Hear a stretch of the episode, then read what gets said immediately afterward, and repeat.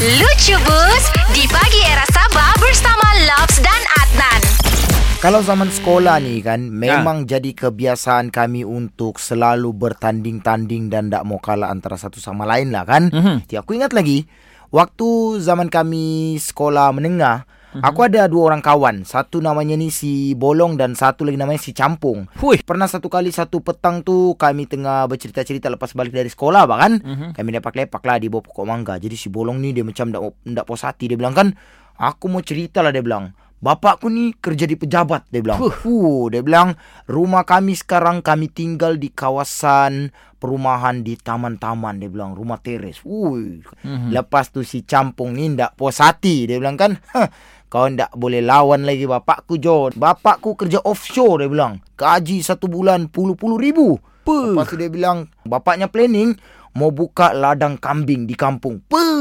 Kaya. Lepas tu bila aku dengar orang dua punya cerita si Bolong sama si Campung tu kan. Aha. Ngam-ngam di depan kawasan situ tu ada satu perumahan yang ada rumah banglo mah. Alright.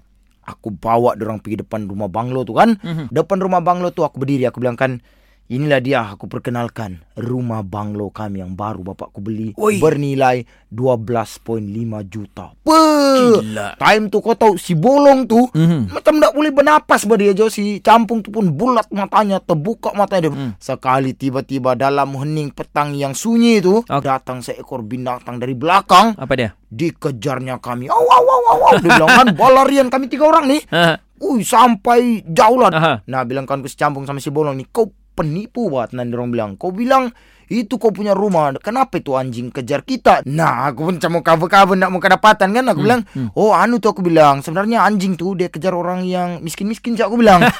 aku ni cuma ikut kamu lari je aku bilang.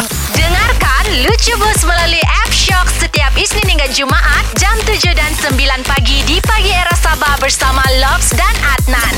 Muat turun App Shock di Apple App Store, Google Play Store